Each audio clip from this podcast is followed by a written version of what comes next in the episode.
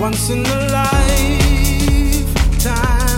some never find one. I'm talking